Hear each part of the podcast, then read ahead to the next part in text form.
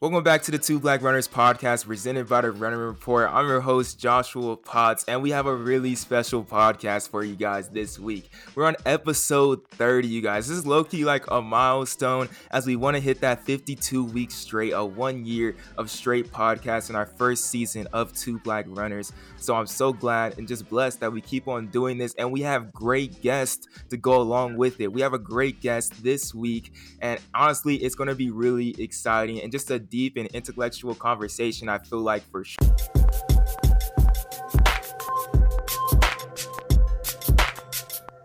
Be excited for this one for sure. Be excited. But before we get into that, I gotta introduce the brother from the same mother, Aaron Potts, Super Hot Potts on Zoom, bro. How's it going, Aaron? How's it going? Hey, going good as always, man. Just blessed to be here to get the opportunity to speak to these amazing guests that we get every single yep. week. And you know, this is yeah, like you said, it's gonna be an interesting one. I mean, episode 30, that's crazy. But we're also in an interesting time of the year. I know by the time this release, okay. I mean, we might release this on election day. Uh, so a lot going on in the world. And you know, I think our guest could our guest could speak to some of those some of those things, but he's someone if you really follow sport and track and field, you know you know who we're talking about. So it's gonna be an entertaining podcast for sure.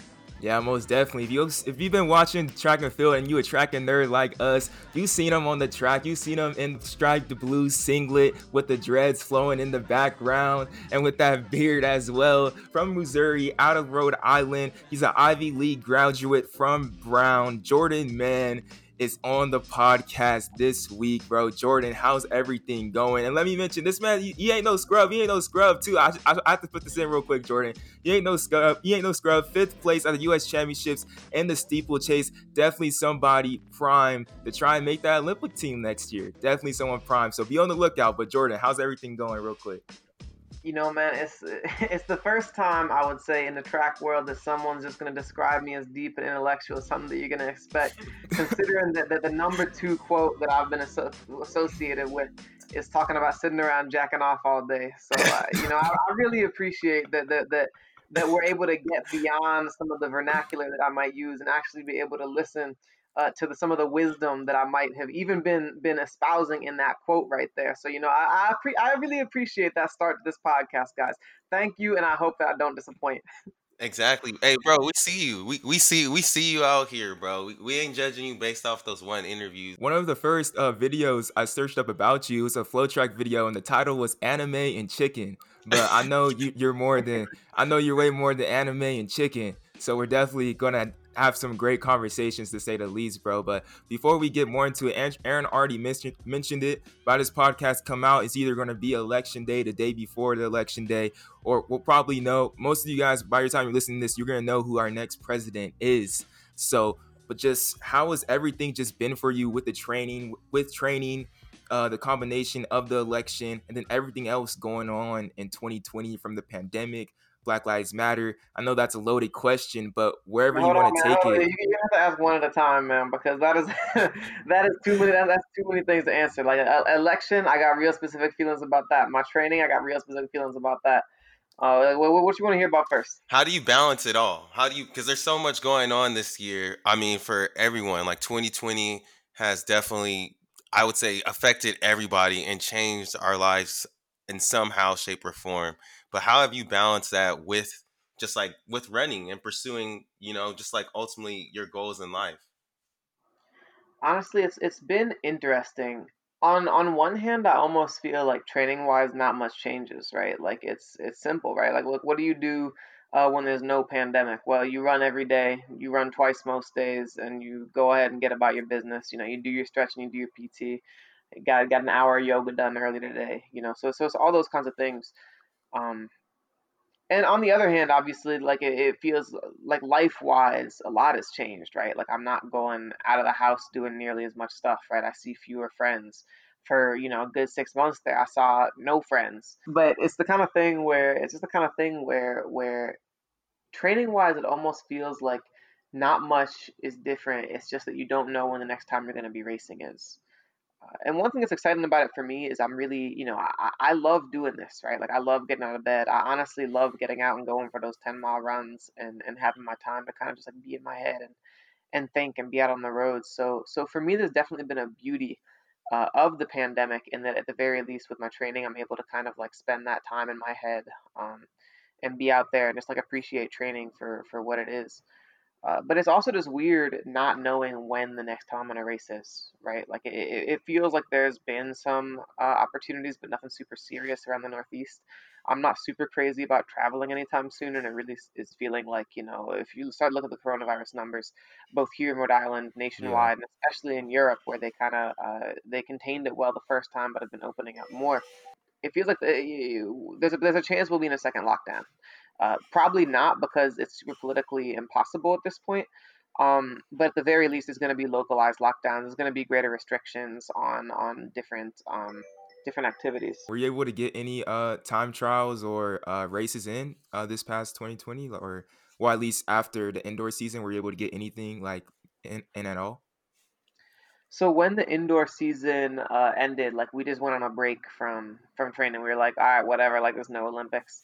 Uh, so I took some time off and just like uh, then my knee was hurting for a little bit. There was nothing actually wrong with it, but I think mm-hmm. I had to mm-hmm. figure out some like structural or some mechanical deficiencies that were causing uh, just like random pain while I was running. So we just went ahead and like you know started doing more PT, and that was kind of the impetus for me going ahead and and, and, and focusing on the basics, focusing on my body as an athlete. Uh, and so it's like yeah. having a little bit more time uh, and really being able to invest that energy in my body. I think that the number one thing uh, take this down, Josh, since you're actually still still competing at college. That the most important thing to getting better as an athlete is being able to be consistent. It's not it's not just about all these fancy that. things. It's not about all these you know. It's not about uh, cryogenic t- chambers. Uh, it's not about having this exact perfect workout. It's just like how many years can you put miles on top of the last year. Yeah, and that seems like a, a common a common theme um, with athletes that we've brought on everyone has always like talked about that little silver lining or focusing on what you can do to improve instead of focusing on what you can't because of all the restrictions that we're facing in the world right now. Um, and we talked about this a little bit earlier with, you know, this podcast possibly possibly being released on election day. Can you talk a little bit about um, what what is at, at what do you feel like is at stake for us um, especially you being we'll, we'll go on a little bit deeper into this later but growing up you know being a black and jewish man like what what is at stake with this election and why is it so important to get out there and vote oh not now you guys are not black republicans are you no, not at all. Not at all. we just 2 I'm black, runners. We're just two black runners. We're just two black runners. We were just two black runners. I'm not gonna. I made that joke in the pre in the pre-show. I still had to make it again. Like, uh, you know, before I get out here, start talking politics and everything. But uh, I mean, I mean, I think fundamentally it's obvious, right? Like this, that the the the um the the status of our democracy is like literally at stake right now, right? Um, before you start talking about policies and everything uh, and the implications that this is going to have on different communities, uh, especially communities of color, but just like low income people, um, people with disabilities, etc.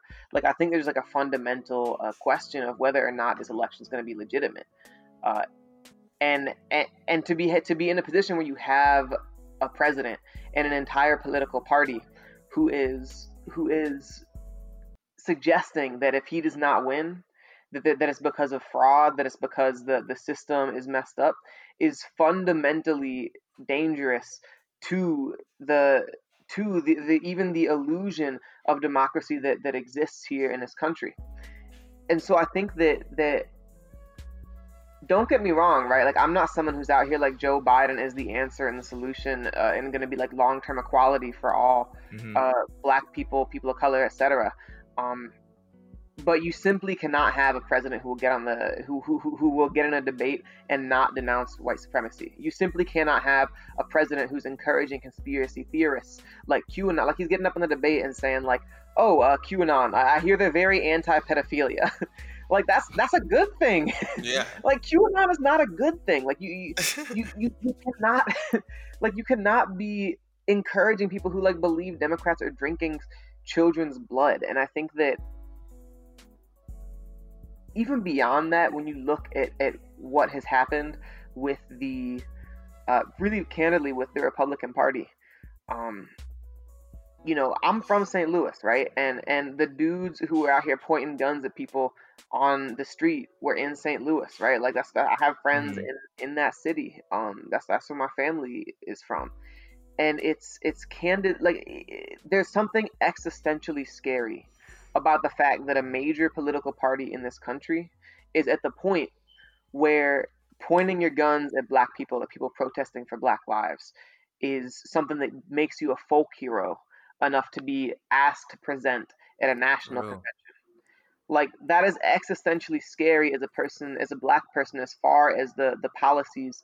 Uh, that's as far as if that's your worldview, then what policies is your party going to be trying to to pass? And if you watched the Barack Obama speech um, at Lincoln Financial Field, it was a really great speech. He was talking about Trump and being like, "How how is that possible?" He's like, "How is it possible uh, that he has like a Chinese bank account, all these things?" But but one of the things he really says here is, is, is these actions have consequences, and these are not things that are just going to happen tomorrow, right? It's not like we're going to wake up uh, tomorrow and Trump is going to have been able to do all of these things, but you have a country where black wealth is projected to go to zero by 2030, according to some studies. Uh, and and what is a president like that going to do to make sure that things like that do not happen? What what is a president like that going to do to make sure that the people who are either like incarcerated wrongly, uh, people who who don't have access to health care, don't have access to child, like what is a president like that going to do to make sure those communities are protected? And I think you all know the answer. Absolutely nothing, but um, that's what it right? that's, it, that's definitely what it feels like. That's what definitely what it feels like. And like, if you say everything you said, like, like yeah, it it definitely as a black person, you know, seeing people being praised for having guns um, pointed at people protesting for Black Lives Matter or like you know you know what i mean? And you think about the history of this country and um the history of this country with black people has has not been good like no matter how how you put it like it hasn't it hasn't been good bro. So like when you see people with guns against people saying black lives matter as a black person i mean what do y'all think we going we going that don't look that don't look good. That don't look good for us. It does not look good. Yeah. And, and one thing i want to point out is like you were talking a lot about like just like Trump's morals as well as like he wouldn't denounce white supremacy and all that type of stuff. And I, I just feel like morally, like to to vote for a person like Trump, and well, I, I just feel like the, I just feel like having having a leader like that and, and how he how he presents himself from the very beginning has just been questionable. Like I don't know if I want this person to lead me to, to be the the example of of our country. And what's really interesting to me is that we have a conservative town that's like right next to us, and we always run through it. And there's a lot of like Trump 2020 flags, like every one, every one out of five house has one or something up. And today I saw a flag that said like Jesus is my savior and Trump is my president. And it's really like things like that. It just makes it it's it's questionable to me because I'm I'm I'm just thinking like I, I don't know if does does does his beliefs really line up with with Jesus? And it's something that something that like I question every single day, and I don't see I don't see how people can think that type of way. I, I don't know. That's that was really something weird that I seen today. That was a weird flag to say the least. Have you ever have you ever though like for me in general like it doesn't even matter Trump Biden if someone had Biden is my president and Trump is my Biden is my president Jesus is my savior like if you're putting a politician in the same lane as Jesus, as Jesus, as a religious like person, people that praise and worship, like that's a that's an issue. Like that's an issue. It's an issue. Well, it, it, it, it's what you realize when you start looking at these conspiracy theories, right? And the, and, and the things people are saying. Um, what's what's so difficult about it is exactly what you're just saying, right? It's this idea that that a politician is up there with Jesus. Yeah. Now listen, yeah. I might work at Hillel, right? So I'm, I'm obviously Jewish. I don't believe in Jesus, but I, but I'm obviously in like a, a religious um setting. But yeah. but there's a lot of lack of logic that comes with religion.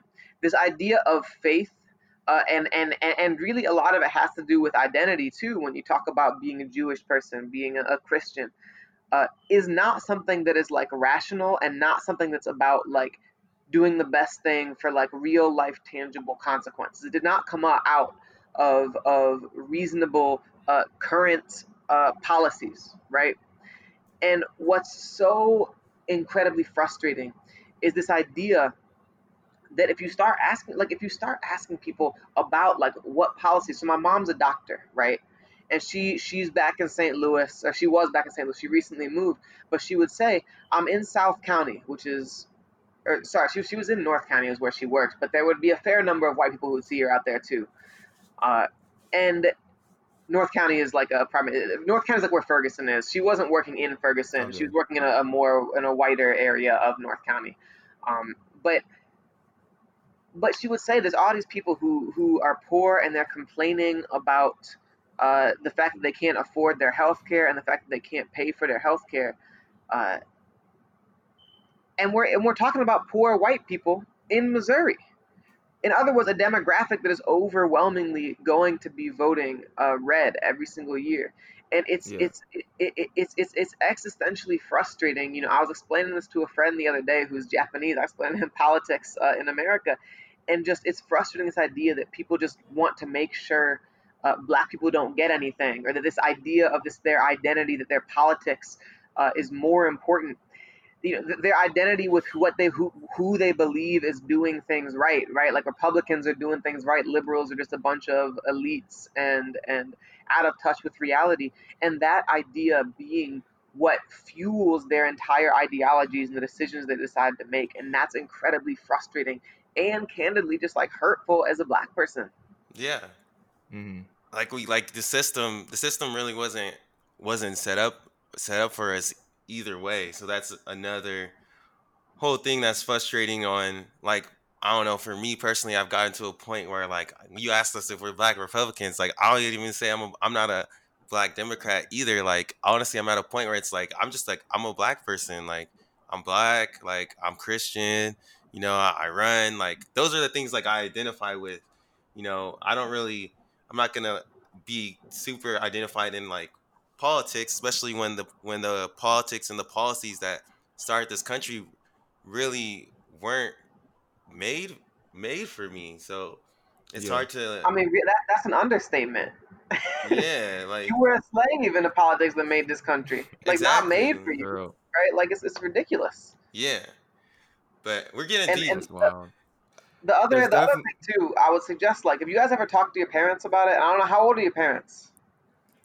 Uh, fifty six and fifty three, I believe, or yeah. a little bit older. No, yeah. So they're like a little bit younger than my parents. You know, my dad's white, my mom's black. Um, and so I asked my mom actually the other day. I was like, "Do you have memories?" I was like, "Wait a second, my mom was born in '59, right? So if one of your parents is '56, they're old enough that they were born before the Civil Rights Act, right? Mm-hmm. I said, Mom, you got memories from Jim Crow?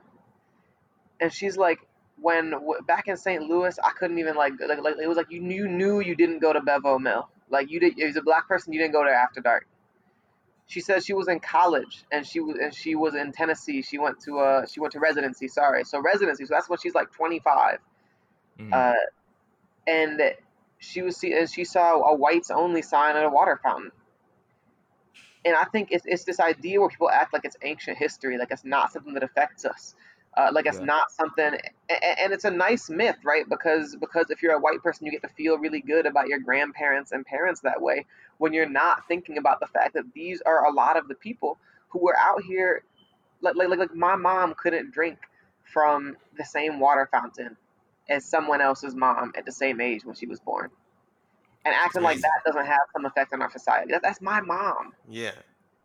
No, yeah, like our grand, my grandfather told me he was 13 when Emmett Till, when Emmett Till got killed. You know, he told us about the brown paper bag test. You know, if you were darker than a brown paper bag, you ain't getting into the club.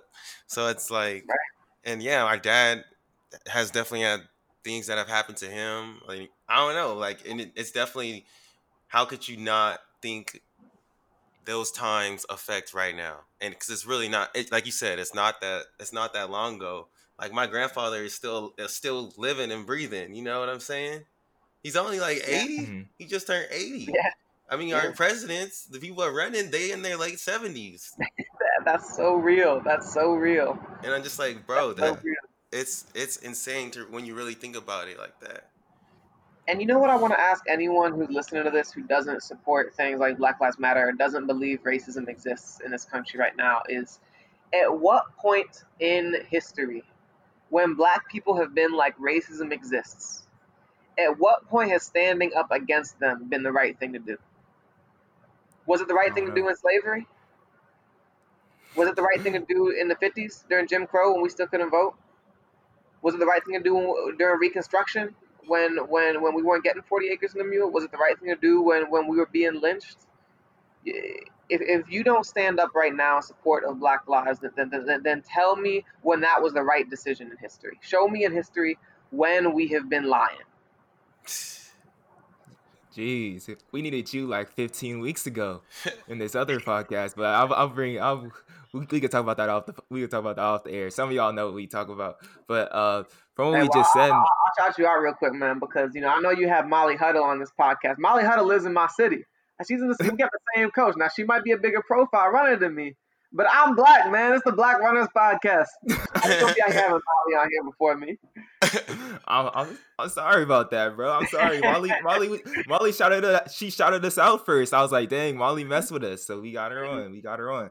But we do appreciate having you on finally on. Like it, it is breath fresh air for sure. Uh but I know I know from the first 20 minutes of this podcast, we definitely had some people click away. But uh, I think it's just going to be an uncomfortable podcast like that, and we like having these uncomfortable conversations. But before we get dive more into that, I want to get more into this this little bit running stuff and just what you've been doing for what you've been doing in running. But I want to start back when you were a kid in Missouri. Like, was it always your dream to be a professional runner? Like, was that always the dream when you were a kid? No, no, it was not. I never, I did not have an inkling that I was to be a professional runner until um I guess like there was some point where like you know during my senior graduation at high school, my high school coach was like, and this guy could be successful at any level, even the pro level. But the thing was, man, I wasn't the best guy in my high school team. Like, mm-hmm. I don't know if you know. Um, first of all, I wasn't that great of a high school athlete, right? As you might have seen in a couple interviews that I've talked about. You know, I was like 934, 429 in the in the 3200 and, and 1600. That's not even the mile. That's the that's the 1600. That's not even a sub yeah. 430 miler, right?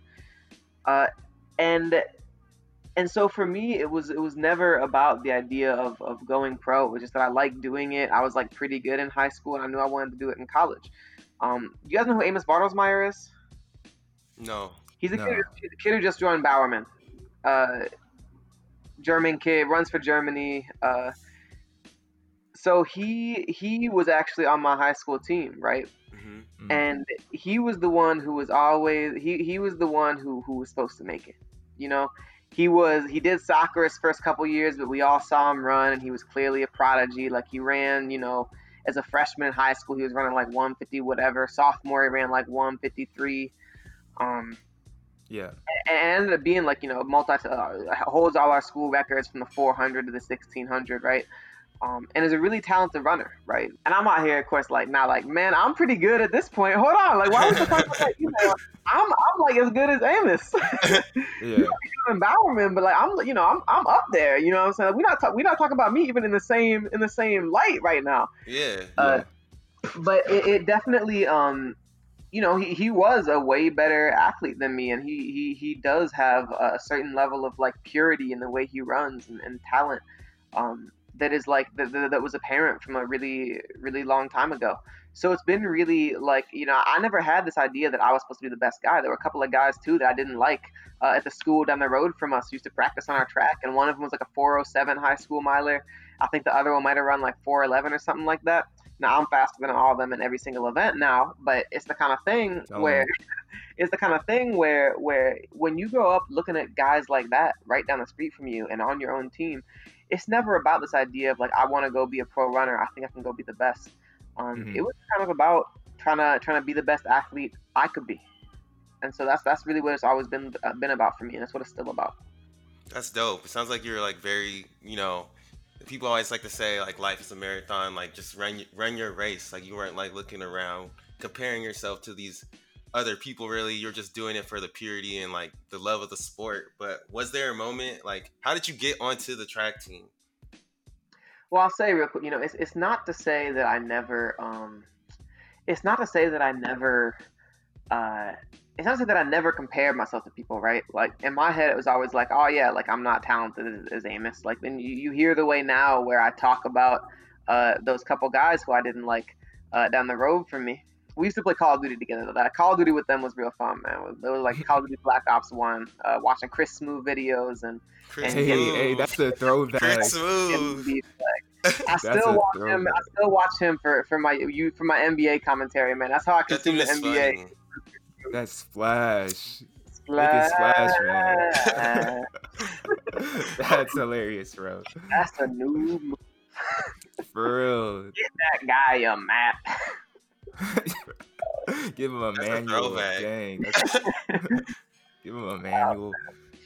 You know, so it, it, it, was the kind of thing where you know, I was. It's not to say I was never comparing with other people, um, but I, my also my, my entire goals in the sport weren't about trying to compare to other people. It was about it, it was that my goals in the sport were about trying to accomplish what I could accomplish, and and that's why you hear me talk the way I talk right now when it comes to uh, these guys, uh, these guys at like Amos or, or really like you know just even saying talking about how many guys I'm faster than who used to be faster than me is for all the for all the uh, you know the, it's not false bravado right? There's no there's no there's no making um I'm not trying to front like I'm something bigger than what I am but but you will never take anything away from me that I accomplished. I'm incredibly proud of all of it and all the brown guys like to make jokes about like ah like you know I'm a volunteer coach. Let me make jokes like ah J man like I'll beat you at this. I don't even let them make jokes about that, and that's why it's still like making fun of me because I'm sitting there and I take it seriously. But I say you won't make a joke that, that takes away anything I've ever accomplished in this sport because I worked for that and and I'm proud of it. Yeah, I just like man, this man's a dog, Aaron. This man's a dog. I just like just from when you start talking, I can just tell that you you kind of did you run with kind of like always like that type of chip on your shoulder? I know you kind of talked about it, but like, do you feel like you have a sort of a chip on your shoulder when you when you run? I mean, yeah, you know, like like in my mind, there's no one who's supposed to be there less than I was supposed to be there. I guess that's simple. There's no, there's no there's no one there's no one else out there who who who who goes back to their high school as as a 339, 826, 750, 1327 guy and and is listening to everyone talk about how talented some other guy is. Yeah. Mm-hmm. You know, no no one else is doing that. And don't get me wrong, I love my high school coach. You know, I'm not coming out here really trying to call him out. It sound it might sound like I'm really trying to trying to get him like that, but there's no one else who does that, right? Like 429, like who, who, who's the last guy? Who's the last guy who's at my level right now who who didn't break 430 in the full mile in high school? I can't name them. I don't know. I, I, have to really research on that. I don't know. Right.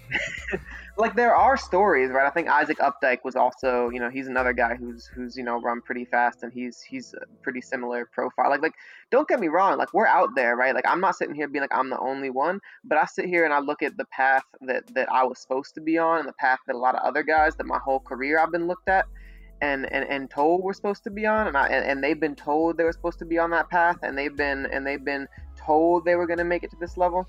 And i sit here and i say listen like i'm here and i'm incredibly proud of it and and every time i step on the line uh, it's knowing that i can do uh, it's knowing that i can get the best out of myself. And on some days that might be good enough and on some days it might not and and good enough also uh, you know good enough shifts sometimes right like mm-hmm. like coming fifth um you know, if this was, you know, two years last year, I came, I came tenth in the final the steeplechase. I had a knee injury. I hadn't run for about three weeks since the Sunset Tour until the steeplechase.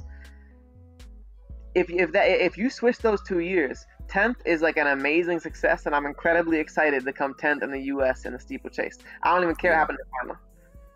After I came fifth and had the whole fall that I did, and was out here whooping dudes uh, in the steeplechase in the spring, I was incredibly disappointed to finish 10th, right? With with Jager out too. I, I think there's no chance I finish worse than fourth uh, yeah. if I'm healthy and, and if I'm healthy and ready to go. But that's kind of the nature of, of the beast. You know, the, the one thing I can guarantee every time I get on the track is is, is I'm going to get the best out of myself. That's it. So you you have like this like I love that you have like this chip on your shoulder and this and this confidence and like you have like this like knowing like you know you know you get the best of yourself. How did that develop? Did that did you develop that like as you went into college at, at brown or is that something that you developed through your high school career? Man that is a good question. I mean i feel like i need to think about that but you know it definitely wasn't something that i feel like i always had but i know i always had the desire to do it right? Like I know when I got on the track, I wanted to beat the Everetts. I knew when I got on the track, I wanted uh, to, to, to try and like win an Ivy League championship, those kinds of things. Um, we definitely learned a lot about, you know, I definitely learned a lot about just like learning how to race and be focused and, and, and just to accomplish I, you know, just, just, just to really be locked in on the task and like observe what's going on in the race in, in my time at Brown. Um, but I, I t- the moment that I really recognized, I think, this capacity, I, I don't know what it was, but at some point during my fifth year, uh, when I went over to Providence, at some point during that year, I cannot tell you what happened, but I was doing a warm up for a 3K. Uh, I think it was the BU Valentine invite. And I was warming up with my teammate Liam, and we're just talking about the race. And I said to Liam that day, I said, Liam, honestly, I cannot imagine myself screwing this up. I said, I, I, I, hmm. I, just couldn't imagine. I said, something might go wrong, but it's not going to be because I wasn't ready mentally or because I had any kind of collapse or, or anything that way. I said, I cannot even imagine myself doing anything to getting the job done when I get on the, on the track today.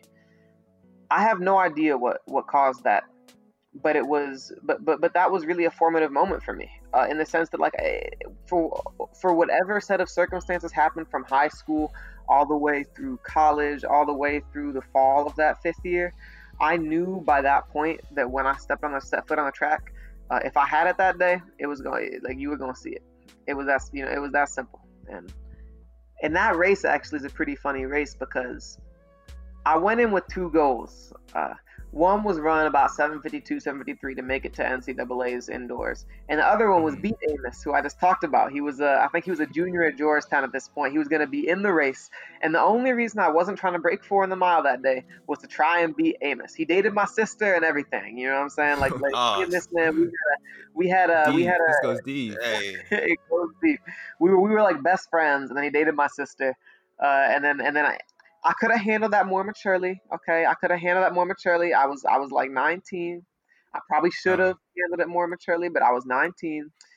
Uh, and now we're of course close again because you can't be stupid about that for for for 10 years. Uh, but I went out in that race saying I gotta beat this guy. As as the race goes, I uh, you know I break away from him maybe around 2200, and on the last lap I tie up and I end up running 757 and he and he beats me by about two hundredths of a second coming from behind just nipping me at the line. Mm. and at, you know what? Like when, when I crossed that line I said you know what man? I'm not even mad because I didn't accomplish anything that I, I came out here just like saying I wanted to accomplish but I just tried so hard. Yeah. No I tried so hard. I like I, I left everything I had out there. I have nothing to be ashamed about or or or, or dis- like I can't be disappointed about this because I just put everything I could out there. Uh, and that was a really proud moment for me. That, that that's kind of like the second moment where I realized that I knew I could do that, and I think that was a moment where I realized that as long as I did that, that was enough. Yeah, and I think that's what the the best athletes do. Like you see, I'll even go into like different sports like basketball. Like LeBron James, you know, game six, game seven, or whatever, like those those good athletes, they know like they turn it on a, a switch and they just put everything they have. Now, now maybe sometimes it doesn't work out and they they don't win it, but they know how to just get everything out of themselves and to be able to do that consistent consistently is definitely a skill but i also feel like what you just said shows like maturity too like you're confident within yourself that you're gonna be able to you're not as nervous when you know that you could put everything you have just out onto this event to do your best like why would you even think anything's gonna go wrong because you already prepared you did all the training and if you're putting everything into it i mean me and Joshua, when we do a podcast, when we do these rundowns and everything, that's part of the reason I'm like, this is gonna be the best one. Like, because I know what I do. Like we say that because I'm on here, but you know, I'm just saying. hey, that's a big part of it. That's a big part of it. I was like, this is the best guest that we ever had. and this is gonna be the best podcast. We're gonna ask the best questions that we ever have. Like, cause I don't know. I think that just comes with maturity. I also wanted to ask you, like, so you went to you went to Brown, which is Ivy League school, right, and everything right. too. And like, did you have a, this this attitude that you have like for running? Is that something that was kind of instilled with your parents, like with school and just like everything that you do? That's hard to say. You know, on one hand, I definitely do have a high level of confidence when it comes to getting things done. But I also feel like there's like a chicken and egg kind of thing there where like it could like there's some part of it that definitely comes from the way, you know, my parents raised me and just like the capability I had in things like school when I was younger. Um, but there's also some level of it that, that comes with the fact that like when you are able to do something like running, right? It's like I talked to I have this one friend, I haven't talked to her in a while, but like she uh, runs a hedge fund in Boston. She's like a Forbes like 30 under 30. I met her at an anime convention, you know, dressed up like anime characters. Uh, I know, right? Like and it, like it's, it was wild. Like you just don't know who you're meeting yeah. at these things. It's crazy. Um, but but every time, you know, we talk about learning Japanese, and she's like, "Oh my god, like you're so disciplined. Like, how do you do that?" And I'm like, you run a hedge fund. Yeah. I've, I've, been to your house. Like you live in this you, you you live in a very nice apartment. Like you have all this money. Like like you know, she's like she's talking about her boyfriend and like, oh, like like oh the nicest thing he ever bought me as a gift was like a flight to a vacation. I was like, you, you got a man who's buying you vacations. you got a man who's buying you vacations. I can't buy I, I couldn't buy my girlfriend a trip to I couldn't buy my girlfriend a trip to like Cape Cod. You know what I'm saying? I I I I, I, I couldn't afford any of that. I'm sitting out here, you know, not making very much money, and I make just about nothing from running. And so I sit here and and be like, "You are so successful." And, I, and you're out here talking about how disciplined and impressive I am. yeah. You know, it, it, it, it's crazy, but it, it's one of those things where running, uh, in a lot of ways, just the ability to say, I know how to build my life around something that I'm going to do every single day, like year round, twice a lot of days. Just that knowing that I have that ability to do that is a really substantial, uh, it's really beneficial for me. Um, going, it's, it's really beneficial for me in, in in like everything else I choose to do in my life, right? Like when I say I'm gonna learn Japanese, I'm like, okay, I'm gonna do that every single day now. Great. Like I know how to do that. Yeah. Dang. So like, was did your did your academics get better like once you were in high school and that helped you get into get into Brown? Like, was that like getting that uh, discipline and running helped you better just in uh, academics as well, or was it always just kind of natural and then going into Brown? Uh, my, the academics were always good for me. Mm, just easy. I, I feel you. I feel you on that. I am not saying that. easy. Like I worked hard, right? I worked hard. Um, it's something you have to do. But but yeah, right. It's you know it's it's it's obviously like what most of your life is built around. And I, so I lived one year with my grandma down in in North St. Louis City, and everywhere we go, my grandma says, I you know she could be get she could be buying a printer, and the printer doesn't have the right color ink, and she'll be like, well, well, uh, Mr. Staples guy. Well, I was an educator, uh, so I was a principal, right? You know, way back mm. in hmm. the day. Died, I think, ninety one last year. Uh, so it's it's the kind of thing where where education and the value of education has always been paramount uh, in my family. Just just just from the values that you know she was passing down to to my mom and and passing down and that being passed down to me. You know. So there's no, there's never any question I was gonna, you know, whatever I was capable of achieving uh, academically, I was gonna do that. So then that ends up with you, you know, you go to Brown for your first first four years. Were you recruited there? You got there on like acad- academics and just decided to join the team? Yeah, I got there on academics. I had talked to Coach Springfield. Um, you know, I like 429, 934. I wasn't really a recruitable uh, athlete. And so I talked to Coach Springfield um, a couple times, uh, and he was like, "Hey, if you come here, you can walk on." And so I did. What was your first, and then the steeplechase? Like, what were because you said 429, a 935. Like, how did you end up in, on doing the steeple was that something you were interested in? Because yeah, it, it's always like that event it nobody's was, trying to do. It was totally random, man. Like I, I remember we were doing hurdle walkovers and things like that, and Springfield was like, "Hey, who wants to?" Um, Springfield was like, "Who wants to do? Uh, who has decent hip flexibility? Who should come to steeplechase practice?" And no one said my name, but I was like, "Can I come?" And he was like, "Yeah, sure." and so and so I started going to see what his practice, and I was hurt for a couple years. My first couple years there, just you know, when I was young and everything. Um, but then by the time junior year came around, and I and I kind of put a real full healthy year together, uh, I made it to regionals uh, the first round in the steeplechase. So there it was. Yeah, then you start to see like a lot of success you're at Brown, and then you, you go on you go on to Providence. But then I, I kind of want to stick on Brown now because, like you said, you're a volunteer coach there now or assistant coach there now, and you still evolved with the school. But uh, earlier this year, Brown men's track and field almost lost like their program. Could you just walk us through like how that process was for you and how you guys really fought to get that thing reinstated?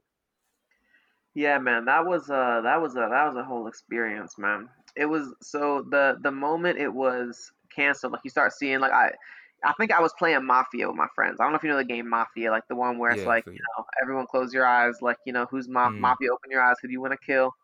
Uh, so I'm playing Mafia on Zoom during quarantine with a bunch of my friends, right? Uh, and so I, I, my phone's blowing up, and I'm like, whatever, I'll answer all these calls later. So I, I check my phone, and my friend Mo was texting me like, "Yo, did you see this?" And I was like, "I'm like, I don't know what she's talking about." So I go on Facebook and everything's posting about like Brown track getting canceled and everything. So now I gotta I, I gotta start making the calls, making all the texts to everyone who like called me, texted me, those kinds of things. And and uh, and I, and we there was this giant Facebook group that was created, Brown Track and Field uh, and XC alumni essentially. Mm. It just, it's just everyone who was you know involved with the program had any kind of uh, desire to be involved with with the the fight uh, or just like kind of bringing everyone together.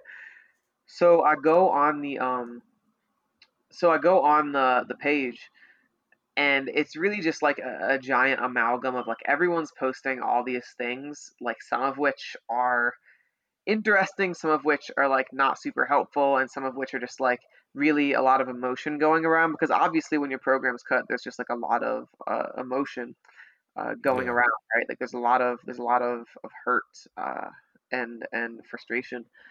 Uh, and so I get on a call and I'm like, listen, like people need to like figure out how to like this this this is not cohesive. Like this is not helpful. Like we're not actually going to get anything done this way. Like you had seen people talk about the effect that it has on black student athletes and diversity and all these random um, statistics that are coming out because you have people who are looking up random stats, but there's no uh, organization and no cohesive messaging uh, around it. So I make a phone call to, you know, I think my, to my friend Mo, and we also call uh, Bryn Smith, who, if you follow the stories at all in the New York Times, you know, she was kind of like the head point person for everything in the end. And we said, listen, we got to get two things done. We got to get an organizational structure, and we got to get a clear, cohesive message that when we start trying to get the story out places is going to be an like the actual thing that everyone needs to be uh, echoing Mm-hmm. And that was really the the important piece, right? Like because we wanted to start talking about that the exploitation of, of NCAA athletes and really like of of of the system of NCAA athletics um, in the way that it tends to, especially at Ivy League schools, benefit uh, white upper class families because you have all these sports. You got a laundry list of sports that a place like Brown has.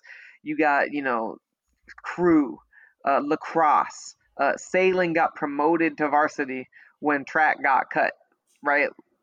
Uh, you had crazy, right? It was crazy.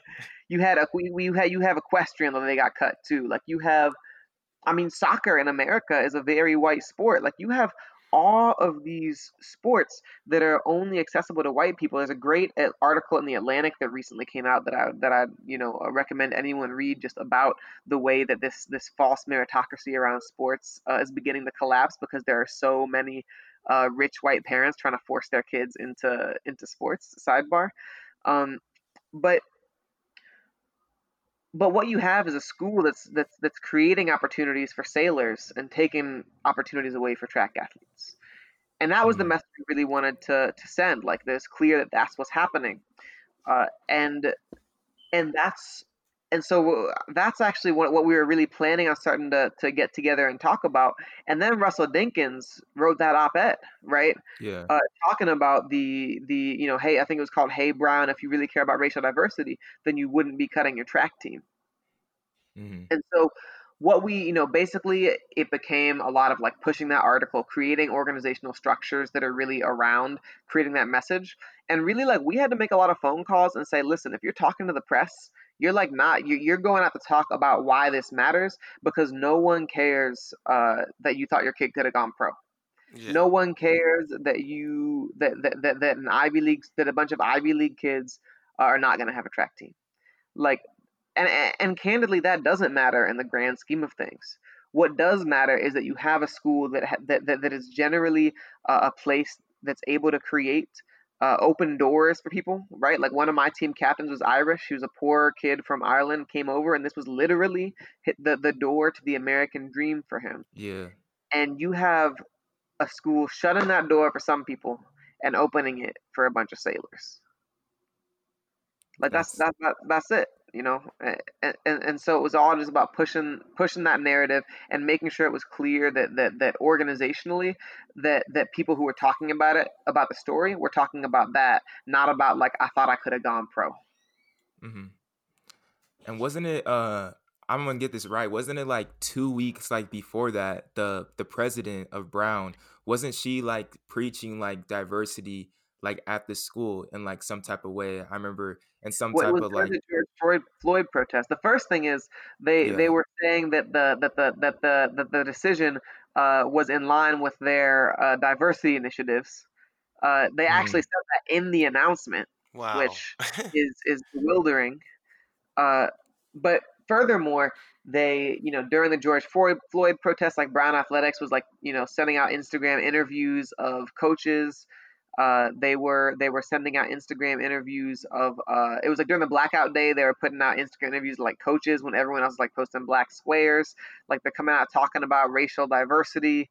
Uh, and it's about the fact that like functionally uh, this this took away opportunity for, for black athletes or for black people excuse me and gave them to to white athletes. And then that's what it would have done now, I do think the school learned, right? I don't think that they were were deliberately malicious in this, but I think this is one of the things where it's so important about increasing um, one of the things that's so important about increasing representation in a lot of places is just having people who who think a slightly different way to be able to give that that input.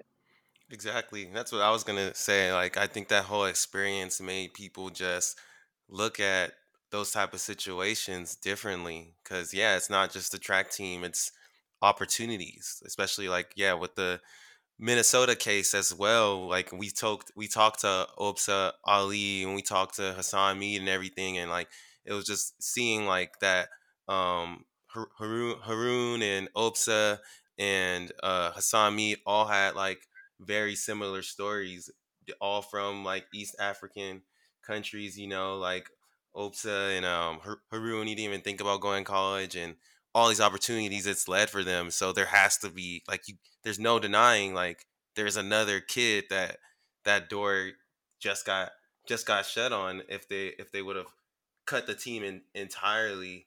So I think we're gonna keep seeing schools trying to cut teams and stuff with everything going on, but I think it's gonna be a battle because like yeah, started off with Brown with you guys being reinstated and fighting. And I think that's it just I think it's good to let all these schools know, like, hey, if you cut our teams, like and there's really no good justification at all, you're gonna there's gonna be pushback. We're not just gonna let that happen. Exactly. And you know, it's the kind of thing too where we talk about uh where we talk about where we talk about like what's at stake this election too, and we're talking about the um we're talking about things like uh, the economy right now and and our handling of a pandemic. Obviously, there's also like what would happen uh, if there were future pandemics. But but one of the things that you see too when we talk about this representation and and talk about ways that systems give opportunities to white people and remove them for Black people, uh, the way the economy is is bouncing back, uh, Black unemployment is still high it's taken a lot longer to bounce back than than employment for for the overall economy or for white people. And I think that's one of the things that people to really consider when we talk about what structural inequality looks like, as opposed to just inequality by by socioeconomic status uh, or, or or other metrics. Yeah, that wealth gap is still huge. That wealth gap is like still enormous, and right. Yeah, yeah, that wealth gap is, is still crazy. But yeah, we, we talk about Brown. You spent your four years there, but you still have ties to another university in Providence College as you went there for your fifth year. And you even talked to, you told us before that like that's a common thing for um people at Ivies to do and just what made you go into that decision to go to Providence for that last year and you kind of re- you popped you popped off that's where you really you made your NCAA team you made your NCAA's uh, second all team just what went into that decision and how how how did you get to that how did you get to that 838 at the end of the year in the steeplechase yeah, so I mean that was my fifth year, and so so in a lot of Ivy a lot of Ivy Leaguers, um, basically you only have four, basically in the Ivy League you can't go to grad school and continue competing. Oh, okay. So and you also can't have financial. There's no financial aid at uh. There's no financial aid at the um. At the in the Ivy League, it's just like a conference rule. Um, so I mean, as you you heard me mention earlier, my parents are doctors, right? So so mm-hmm. I wasn't sitting here getting full rides to an Ivy League school um, because we didn't need it. Uh, yeah. And what that meant for us, uh, what that meant for me is like, don't get me wrong, like say, saying saying we didn't need it for four years of undergrad and Ivy League is one thing.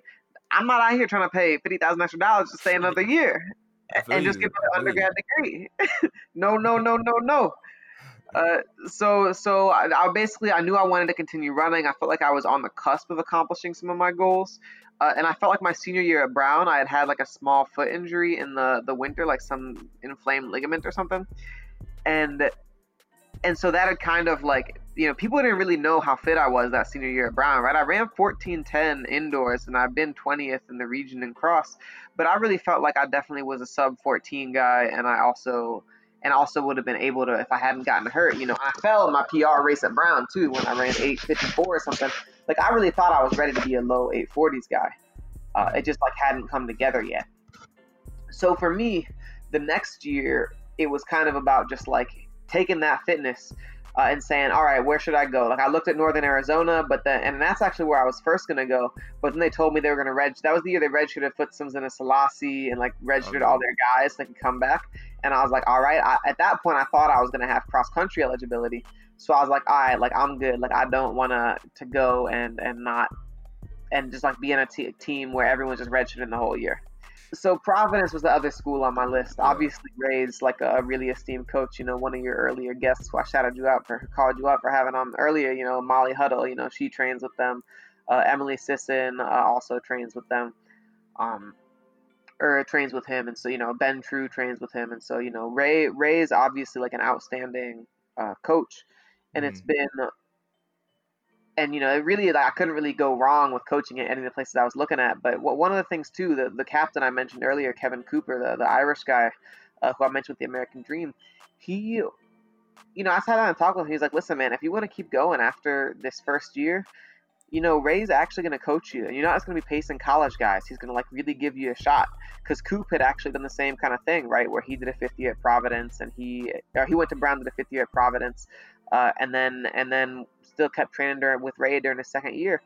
Uh, and I was like, you know what, man? Like that's that honestly sounds like it matters. Just like having the ability to to to train, um, and really just like go ahead and give it a go. Uh, you know, see what I'm made of in that second year, and have someone like Ray uh, Ray Treacy, who's like, uh, you know, it's hard to name five coaches in the world who are better than Ray Treacy, right? Like, I, I, will wait.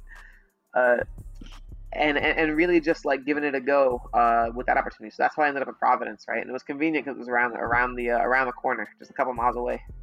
And that's super dope to like have a coach that believes in you too. Like you're a fifth year coming in, and it's like, hey, like you if you want to keep on if you want to keep on running, then you know I'll keep I'll keep coaching you. I believe you could be good still. But how did that lead to you creating Ocean Ocean State Athletics. I thought that was really dope. I didn't realize that you created your your own club to continue training. How did that come to be? Yeah, man. It was honestly it was honestly just like there were three of us graduating, right? It was me, um, Liam Hillary, Shane Quinn, uh, and then Julian Saad, who was a, a, couple years older than me, had been training with Ray out of college for a couple years. So you have someone like Liam, right, who's about a 14, 10, 28, or 29 low guy, maybe like 29, 20 he ran. Uh, Shane you know, is Emily's Sisson's husband, and he was about a 13, 48 guy, I think. Um, and you had me coming out, and it was like, shoot, man, like we all want to keep training with Ray. Uh, why don't we just why don't we just stay on this? Keep training with Ray, man. Your hair looks way nice, man. I see you took your took your do rag off, man. My thing is a mess. You're making me feel bad, but I had to. It's getting a little high. I'm sorry about that. For the listeners, man, Josh just took his uh, Josh just took his do rag off, and his cornrows are looking nice. My hair looking a mess. Uh, but I'm light skinned, so it's loose. You know, it's hard to get it looking that good. he said, "Oh, I'm dead." But yeah, you know, it, it, basically was like we knew we wanted to keep training with Ray. Uh, most of us, we all had one extra year of grad school, uh, and so we said, "Shoot, why don't we just like go ahead and give this a shot?" And so you know, looked into like how you had to, what you had to do, like form a nonprofit or whatever, and and uh, and just like set up a bank account and like figure out how to how to go about, um, you know, being a track club. Uh, and so we did that for the first year, and and that was just kind of how it started. Um, and at that point too, the plan was to just make it through 2020 and call it a day, right? Like ah, 2020, like I'll be good, like you know, I hopefully I'll make the finals, the Olympic trials, and then I'll I'll retire and, and be happy and do whatever I want. Uh, and it mm-hmm. looks uh, it looks like it might be going on a little longer than that, you know. no, that's super. That's super tight. Do you guys feel like because yeah, you you got fifth at USA's. You guys had I was reading on the profile. One of the girls said like a a, a New Zealand record. So one you guys, guys, Julian. Oh, yep. Julian, Julian. So you guys do have like you guys have a legit club. Is this something that you see? You know, and you guys have a New Balance sponsor. You know, so so to answer all the questions that you're about to ask, as far as like we're a legit club, like do we how do we see it growing in the next few years, yeah. things like that uh, in our sponsorship, and that it's really in a state of flux, candidly, right? Like part of it has to do with uh, we're renegotiating our contract, but for for whatever reason, um, you know, probably because we weren't coming out that elite, the first deal we signed didn't really have a lot of potential for growth and didn't really have a lot of um, you know opportunity for for athletes to like make a full living with it. Uh, so you had someone like Julian who ran 744, which is you know ridiculous. I mean, that is that mm-hmm. really fast. Uh, and we just showed up at the track that day and did that. Um, but because he was from New Zealand, you know, we didn't have money to keep him here on his visa, so he's back in New Zealand. You know, we had Hugh, who who was a pretty good runner, uh, but we didn't have money to keep him here from Ireland, so he went back and he ran 212 uh, in the marathon uh, in Ireland, but he but he lives there now. So we're kind of in this interesting place where we're, you know, our deal's up at the end of the year, and we're kind of like renegotiating with New Balance uh, right now. But we kind of have to figure that out by by the end of, of 2020, right? Like, you know, what's what's our deal going to be if it's with New Balance, if it's elsewhere, um, or if someone like me, you know, I, I make zero money from running right now, right? Like, I, I have zero. Like, my travel is all paid for. The only money we get from New Balance it covers a lot of our travel, which is obviously helpful as a club. Um, but I get most of my travel covered domestically by USATF anyway, uh, because of the level of athlete I am. Mm-hmm. Um, and so it's the kind of thing where we we sit here and it's kind of about negotiating to make sure that we have a deal that, that allows someone like me uh, who's running at like a world class level to be able to make a living uh, while while participating in the sport. Uh, you know we like like like like go ahead and, and really like dive in and, and make the most out of myself um, but also like gives mid-level athletes a chance to grow right? Uh, where you might be able to join our club and not get very much you know you'd probably just be doing getting shoes uh, if you're uh, if you're like a you know a 14 minute 5k guy. But if you're a 14 minute 5k guy and you end up running 1330 um, you know we want to make sure there's something there for you. So i think it's kind of for us about like figuring out fundraising organizational structure to kind of like build a build a um build a build a sustainable track club uh, going forward that if people run at a high level they know they're going to be able to be taken care of. Wait, how is it for you? Like you said, uh, you're you're a runner that makes makes no money from running at a world class level. Like that's what you're running at. how how is that for you? Like just like just on the basic level, just like general. I, I sort of feel like that's the perfect for talking for you for this hour. I feel like that's the perfect setup for you. Just like the mentality that you have and like for if there's somebody that needs to be a runner and earn no money like from running, like I feel like you're probably the perfect person to do that. But just how is that for you? How is that experience so far? That's funny, man. Because on one, like, like I, I, I both agree with you in that I probably am the perfect person to do that. like, like realistically, you know. Oh yeah. yeah, exactly, man. I want these checks, man. I want checks. it would be nice, like, like you know. It, I think there's absolutely something in mentality where, where every time I get somewhere and I feel like I'm, you know, working. I work hard for everything I do. You know, I get up, I have to go to work. I get on the bus. Uh, you know, I don't get on the bus every day right now, but normally during the year, I get on the bus every day. You know, I'm doing my whole thing with, uh, mm. you know, doing my whole thing like meeting Jewish students over at Hillel, which is, and frankly, I'm really lucky uh, that I managed to find a perfect part-time job that is also per- personally meaningful.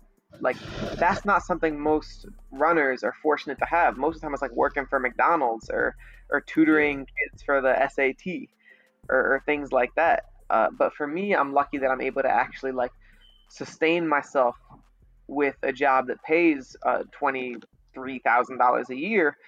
Um, and I do still get to have the underdog mentality. And I think, fortunately, just based on who I am as a person, I'm a pretty like, I would say like you know my, my teammate Colin, who's in med school, and I always talk about this. There's kind of like the spectrum of of what someone is able to do and run successfully, right? And on one end, you have people who who just need to be homebodies, right? The people who you know, if I may have in an interview described as are sitting around jacking off all day, uh, you know, those people are kind of on one end of the spectrum. Uh, just people mm. who have all time, and, and that's what's healthy for them. Is just like sitting around watching Netflix, like not doing much. I then there's like another end of the spectrum where people where you can get too busy and people are just doing something all the time, right? Like like now I need to now I need to like study for the MCAT. Now I need to uh, found a start a business. Now I need to uh, you know learn a language. Like now I need to um, uh, go see all my friends. Like now I need to like go to parties and clubs. And everyone in in between that spectrum has like a pretty um has like a, a level or a, a sort of like vector of of solutions that, it, that that are healthy for them and they're running and mine is definitely over somewhere in the like doing more than doing less uh, area, right? Uh, you're talking about like I, like I, I do have a pretty vibrant social life, especially when it's not coronavirus. Uh, I work, you know, I am learning a language, you know, I have other random like I learned how to sew to make cosplay, things like that. Mm-hmm. Uh, for me though, the checks would kind of be about a couple things. Like one is it's difficult well, it, it, it's hard with work that. So let let's say for example, world cross country champion. Like I want to go on that mixed relay again. Let's say let's say I get on that mixed relay again uh, for world cross, and they tell me it's in, uh, and they tell me it's the same week as Passover. Like Passover is a yeah. big week when you work at a Jewish nonprofit, like serving kids. Mm-hmm. And that that would be a source of stress for me be having to go to my boss and saying hey can i miss passover in this whole week uh, for world cross? And the thing is i am gonna miss it. Like i'm not missing world cross if i make that team again. Like i'm gonna be on that flight to australia. It's that simple. Yeah. Uh, but but it's but it's a challenge uh, feeling you know, it, it, it, it's frustrating thinking that I would have to like make that decision. And if I had money coming in otherwise, it would give me more leverage with work. The second thing is, if I didn't want to, well, even if I did want to keep working, I could afford a car, which would save me a lot of time getting places. It's pretty difficult. Or I could at least Uber everywhere because it, it, it, it would cut my commute time down from something like, you know, 30 to 40 minutes each way to like nine minutes each way, uh, plus just like giving me some mental freedom. Uh, and the last part is taking like the things I talk about, taking care of my body. That takes time, right? Like I'm talking about uh, getting massages. I'm talking about going to multiple physical therapists. I'm talking about uh, seeing a chiropractor. I'm talking about just like having time to, to stretch and do all these exercises on my own. Uh, and I'm talking about like you know two weeks from now, I got one of the highest mileage weeks of my life, right? Like I'm sitting here doing 12 and fives, uh, and, and so like when you out here doing 12 and fives, it's kind of hard to to go for 12 and five and like work all these hours in between. You know what I'm saying? Yeah. Yeah. I wouldn't even imagine doing 12 and 5. That sounds like right? a definition to me. it's a long day, man. It's a long day. and and I guess too the last part too is, you know, being a high capacity person, it's not that I wouldn't fill the time, right? I'm not gonna ever be someone who is just sitting around in my house all day wasting my wasting my day away. But I do want to continue getting better at languages, right? I, I do want to get fluent in Japanese and, and, and start studying other languages. Uh, I do want to learn how to sew better and like make more cosplay.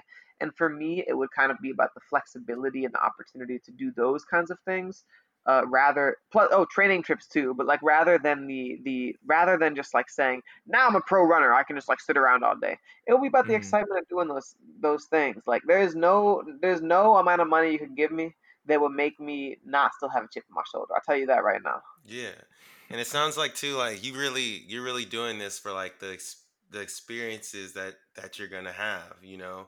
It's not just yes. about like really the money and I don't know. I ran no. I ran for the the Hoka Aggies for a couple years, a, a club team, and I understand exactly what you're saying, like about like that spectrum. And it's very interesting when you see it in a club where people are working because like it's so different. And I like I for one was like I'm always been in running like a little bit more similar to like what you're saying. Like I'm more on the side of like yeah, like I love running. I want to be literally good at running, but there was all these different like stuff that I was always like trying to do or experiment with or like still progress in life or develop myself differently. Whereas right. some people like, you know, they just want to run. Like they just run and then they just sit at home and they and they they're just chilling. But I think it's important to. What are they doing? What are they doing at home? Come on, man. Come on. What are they doing at home? you know they beating they meat. No, I'm just kidding. just kidding. I'm just kidding. I'm just kidding.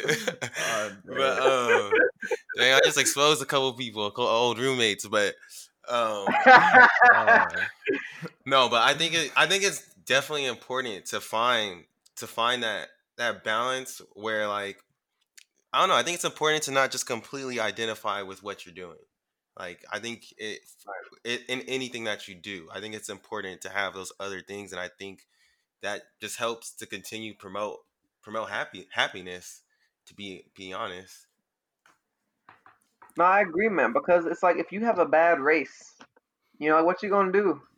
If you are, you know, I mean, I wrote a poem once called "I Am Not My Time." It's on my Facebook from a few years back. But like, it's, it, it, it, if you are your track times, and you go out and you fail, then like what is it? You know, like well, who are you? Like what have you done?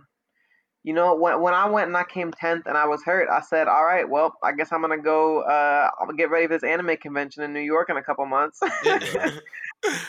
For real though. and it didn't mean that I forgot about running, right? But like life, life is a series of decisions anyway, right? And and and, and you are choosing running over other things. Yes. Uh, mm. And I'm okay with I'm at peace with that decision, right? I love doing it. It's brought me around the world. It's uh, introduced me to so many amazing people. Uh, YouTube being the latest too, obviously. Uh, but you know, it, it, it's given me so many things that that I'm incredibly thankful for. Um, but it's not like it's not like I wake up and what I have to do tomorrow is like I like if I am not a fast runner tomorrow, then I'm a failure. It's not that. Well, it, yeah, yeah, it should, and it. I don't think it should ever be that for for anyone, no. to be honest. But also, we wanted to talk a little bit too, like you mentioned, um, at, at what you do at Hillel. Could you like just describe describe that uh, job a little bit for us and what you do there? For sure, yeah. I mean, so my job at Hillel, tech, my title, my new title is a director of student entrepreneurship, which sounds mad fancy, uh, but these checks ain't fancy. So mm-hmm. uh, it's the kind of thing where um, basically, like a lot of my job has to do with student engagement in the first place. Like that's really what what all of our jobs at Hillel have to do with, whether you're the executive director or you know a program associate. So a lot of my job is just kind of like meeting new students uh, and kind of like figuring out how to talk with them, get to know them, and like tap them for different uh, leadership opportunities. So, for example, I'm going to be like working with, uh, like we're creating a student fellowship called the Make Hillel Yours Fellowship. It's going to be kind of about like an exploratory, um, you know, process for for Jews, uh, like just kind of being like, listen, you might like you might really not love Yom Kippur, like you might really not know that much about Judaism, but how can you explore Judaism like with yourself and the people around you? Um, in a way like that would end up creating like meaningful community for you, for your people, uh, and and you know for Hillel and is, is kind of the bottom line. I also kind of work with uh, a couple interns who do social media for us. So there's a couple students who who have really been awesome, and they're like they're they're they basically have like changed our social media from being like this really unplanned out like kind of tacky thing to like a really nice. Uh, well done affair that's that's posting on a regular basis and like looks really nice and is well organized uh, around like a clear kind of consistent message and so that's also been uh, really awesome working with as interns, and I also work with student groups. Uh, the two that primarily that I work with are the ones that that you know uh, are pretty um, yeah, definitely like a, right in line with my own identity. But the Maccabees, which is a group for Jewish student athletes, and Hillelin with Melanin, which is a group for Jews of color. That's dope. That's just a bar. Hillel with melanin. That's a bar. That's, that's, yeah, that's I know, right? Well, listen, man, you, you should have heard the first. You should have heard the first thirty names we came up with. we we were sitting there. We were sitting at this bubble tea place on Thayer Street, right down, and we were sitting. Okay, we need a name for this, but it's not going to be boring like the Jews of like. They, I think they had a group once called the Jews of Color. It's like we're not calling our group the Jews of Color. Yeah. So we we sat there and we were like, color Jewish, like. And so in the end, we came up with uh, someone was like someone was like something's like melanin, and it's like Hillel melanin Hillelin with melanin, and they and that's how the bar came up, man. But you should have heard the first thirty. that's funny. What I really noticed about you, like definitely being a part of Hillel, like being part of Hillel, and then being part like a main contributor to like Save Brown and everything, like you being Jewish and African American. I feel like and definitely I've read like your uh, interview that you had with Hillel and talking about how like you found like a safe space there when you're at Brown. I feel like you've been a part you've created and you're you're a part of a lot of like safe spaces and sort of like communities that like help marginalized groups and like lift up marginalized groups that you can say like why has that been so important to you in your life so far yeah man well it's like you you know you you, you hear the way i mean it's like you hear the way we talk about the election right and it's and, and it's just like understanding what it's like uh, to be someone who feels like things aren't made for you right uh, and understanding why it's important to create things for people who who feel that way. Uh, it, it's not always easy for everyone to just like step into a space and and feel welcome. And I think one thing that a lot of people, um, you know, especially like you know, white people, cis hetero white people, blah blah blah blah blah, you know, don't mm-hmm. understand is what that feels like to to just step into a space and already not feel welcome because not because of your not because you have prejudice but because you have had so many negative experiences with different types of with different types of of people mm-hmm. it's it's the kind of thing where where when you already when you understand that experience of already feeling unwelcome uh, you realize that that it's one of those things that that's so important to like create dedicated spaces for people like that. And I think that's one thing too about me, just like as an individual. Like it, it, it's weird, right? Because it's, it's not like I'm a small personality, right? Like I'm a pretty big um personality, almost overwhelming. Some people uh, might might find me, but I also have friends who are introverts who have been like, yeah, it was like honestly when I met you, it was like just easy to talk to you, and I think that's that's really what I try and bring is just like being unassuming and and and just like welcoming. And like if someone comes into my life, like I don't care what you say you like as long as you're not like um as long as you're not like I murder babies and I hate black people. Like yeah. you know, yeah, I feel you. I feel yeah, you. Yeah. That would be a horrible person to be around. Yeah, be a horrible person to be around. I would not want to be like that. Uh, be around that. And so for me, it's it's very much that I want to make someone feel welcome for anything that they might feel uncomfortable about themselves for. Uh, and in spaces where I'm someone who has the capacity to to to create that welcomeness, uh, whether it's for black people within a Jewish community or Jews of color within a Jewish community, right? Because obviously, like not all Jews of color are black, mm. uh, or, whether it's for for for black people in the the running community and whatnot, which is like what you guys are, are doing right now, uh, or whether it's just like for for a bunch of anime nerds in Providence. Um, I'm really about just trying to trying to create that space and and allow people to feel like they can be themselves.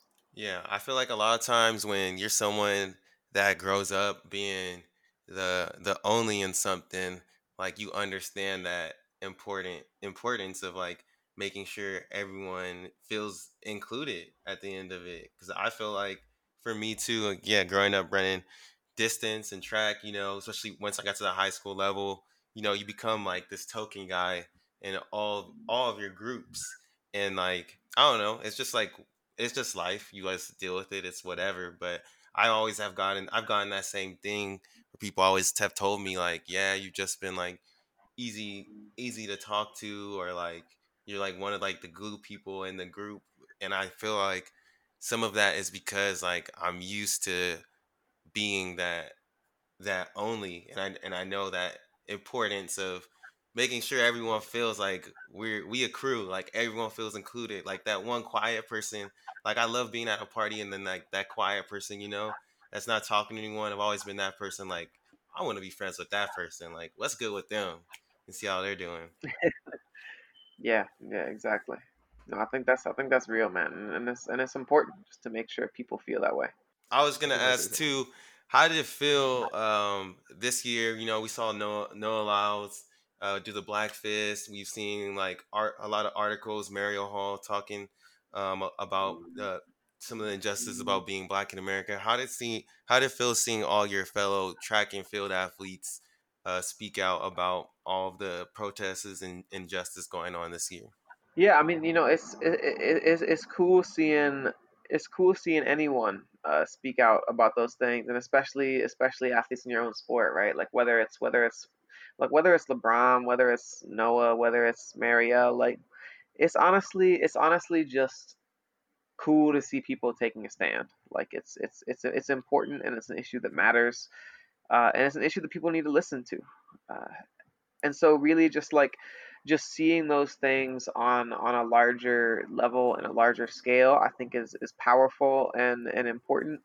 And it's also just like a reminder that like we got you know we we still got to keep fighting you know there's there's the, we, we as black people we still have a lot to to achieve equality in this country uh, and that doesn't mean that doesn't mean we don't have we doesn't mean we shouldn't have time to heal ourselves and to love ourselves and to and to appreciate ourselves and our own culture and the things that make it beautiful um, but we also still got to keep fighting.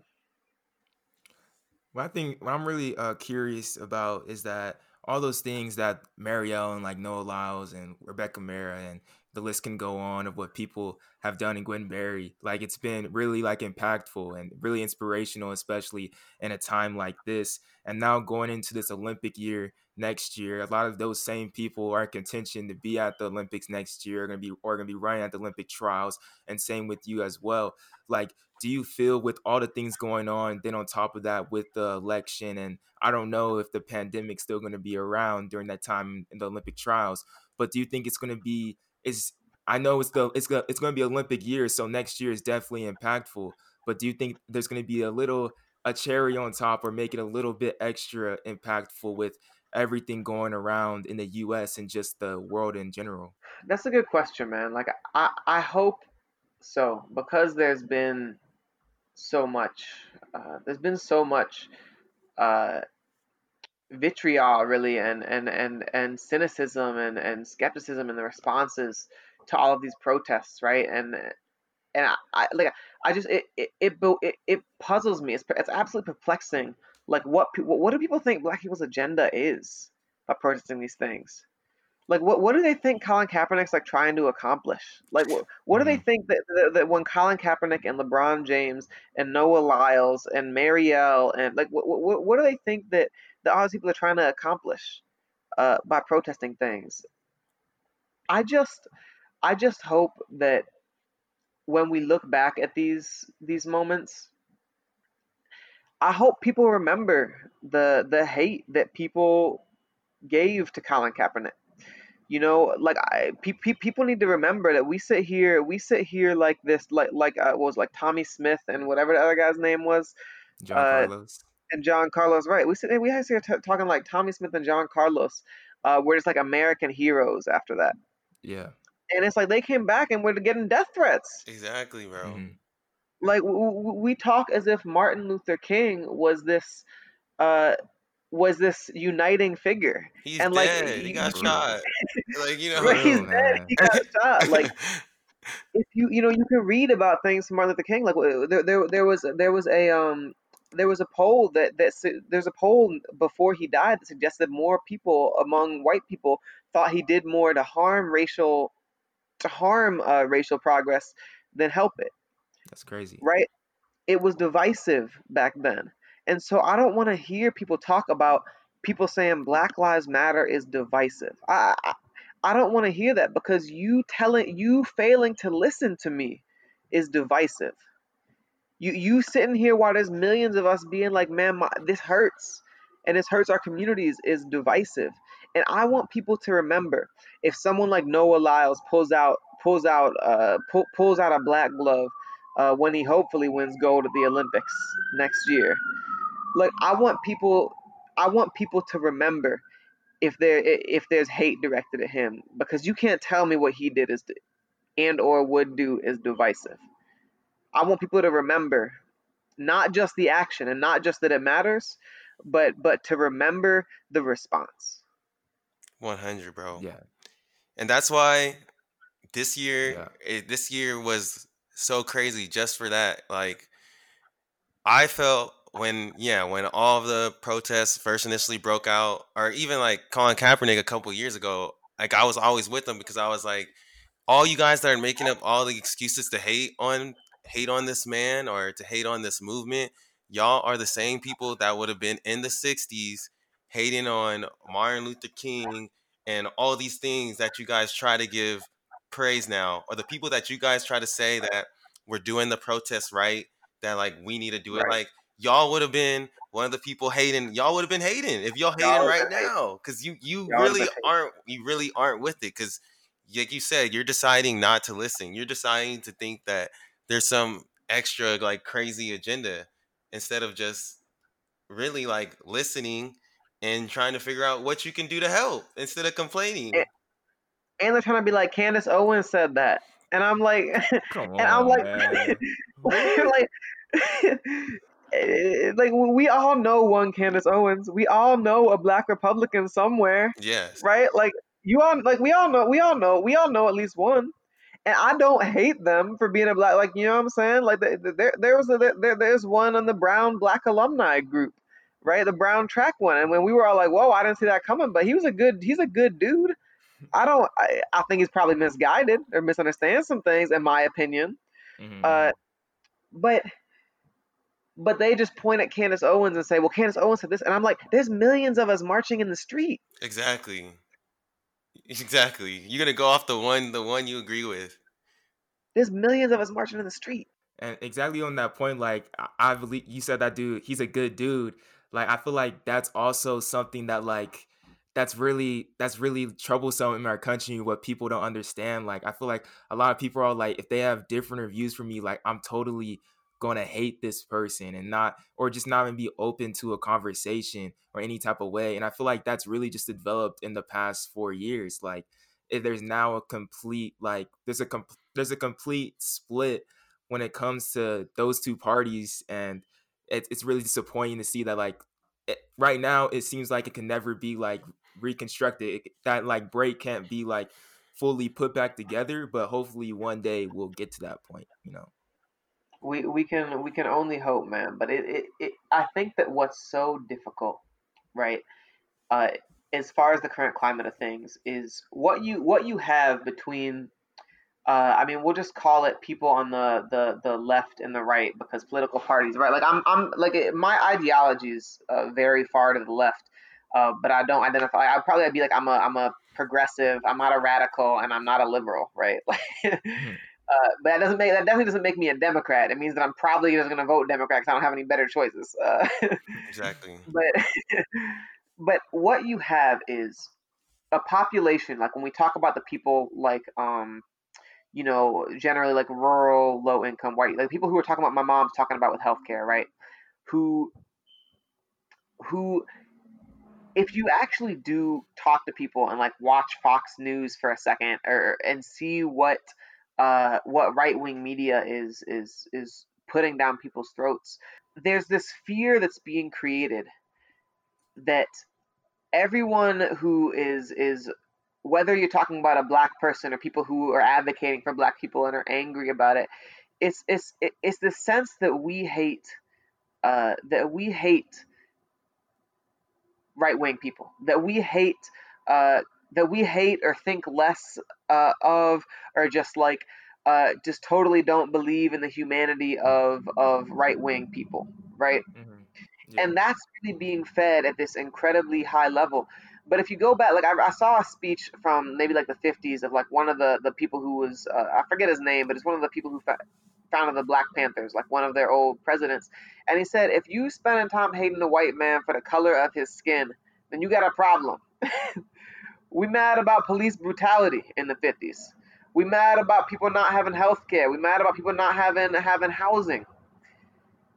And but but what you realize by him having to say that is that it's a narrative that's been creative for for years that that if we're mad about the way we're treated in this country, it's because we think less of or hate uh, or hate people who think differently than we do. What happens then is these people aren't aren't aren't mad because they think these the people on the right are mad because they think because they're being told that everyone on the left doesn't think they're real people. Just just just just just hates them just for who they are hates them just for thinking differently. And i'm like i don't hate anyone for thinking differently. I recognize this person you know i recognize this guy on the cause humanity right? Like i recognize he's a dude. I think he i think he's wrong about stuff uh, I think I, I, I, think someone I think someone probably ought to let him read the new Jim Crow by Michelle Alexander. Uh, but my disdain then comes from the way it makes me feel. It hurts. It hurts when someone doesn't care. It hurts when someone supports policies that don't serve black people. That that that hurts me as a human being. And it's that feeling that results in, in anger, that results in, in rage, that results in frustration. But I don't dehumanize anyone else, and I don't think most people do. Yeah, no, yeah. I, I agree with that. And I think that feeling that you have is the feeling that your mom has had, your grandparents have had, and your ancestors for a really long time.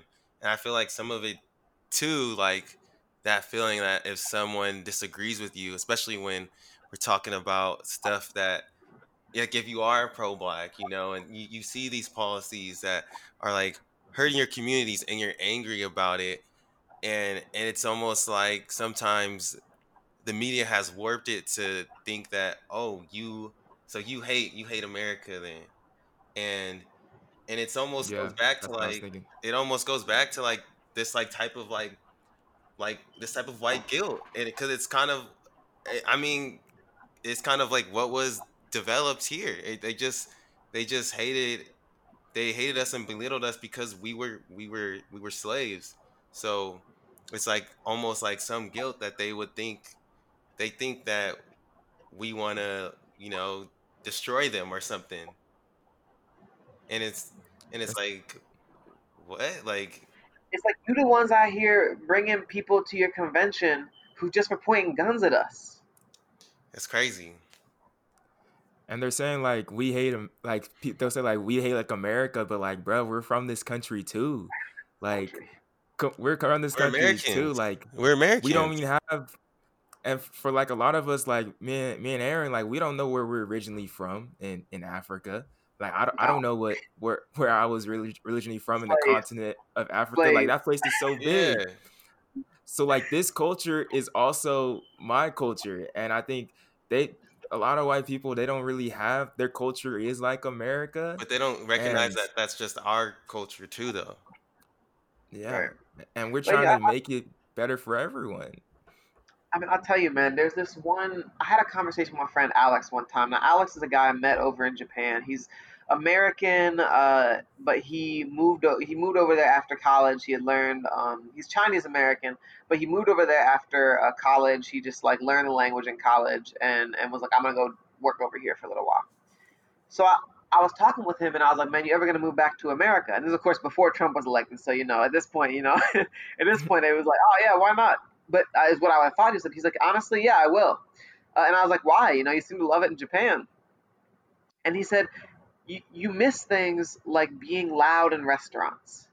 Because when you're in Japan, you know, he's like, yeah, man, you, you haven't noticed, but this is louder than we ever are in restaurants. Like everyone in Japan is just like very quiet and mm. and you know uh, respectful and all these things, and you miss those little things. Like he's like he's from he's from New Jersey. He's like you miss just like a slice of pizza, right? There's yeah. being able to go out at night and just like I'm gonna get a slice of pizza. And it's all those little things where you say, man, this is our country too. Not to mention the fact that if I like, yeah, I would love to go live in in Norway or whatever and get some health care and whatnot, but but like where where am I going to be able to connect with other like black Americans who share a similar experience and share a culture that I want to partake in in Norway? Yeah, there ain't a lot of black people out there. There probably ain't a lot of people uh list, watching Chris Smoove out there. I can tell you that. They could they could understand that. Right, exactly, and that's and that's like a real thing when when people start like like I don't hate America, but but I hate a lot of the policies that America has and what it and what they do to black people. Yeah, like that's, those, that's those are not those are not uh, asynchronous. Mm-hmm. Yeah, and that's the same thing. Like you could you like I don't like. But this doesn't uh, correlate to me. But like I don't I don't hate my parents. I don't hate like the house that I live in.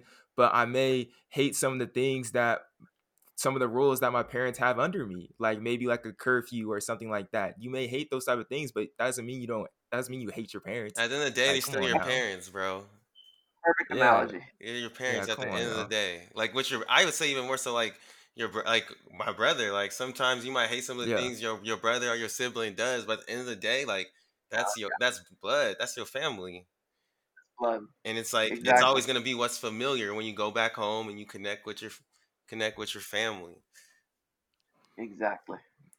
But man, that was low key. This is a lengthy podcast, but a good one. But a good one. The but a good one. Always good. Like, this is like a Joe Rogan experience right here, bro. Man. It's never gonna be short with me. but we're gonna close out real quick, and before we close out, we we gotta talk about it. You already mentioned it. Some some of the anime conventions you go through, go to, oh, yeah.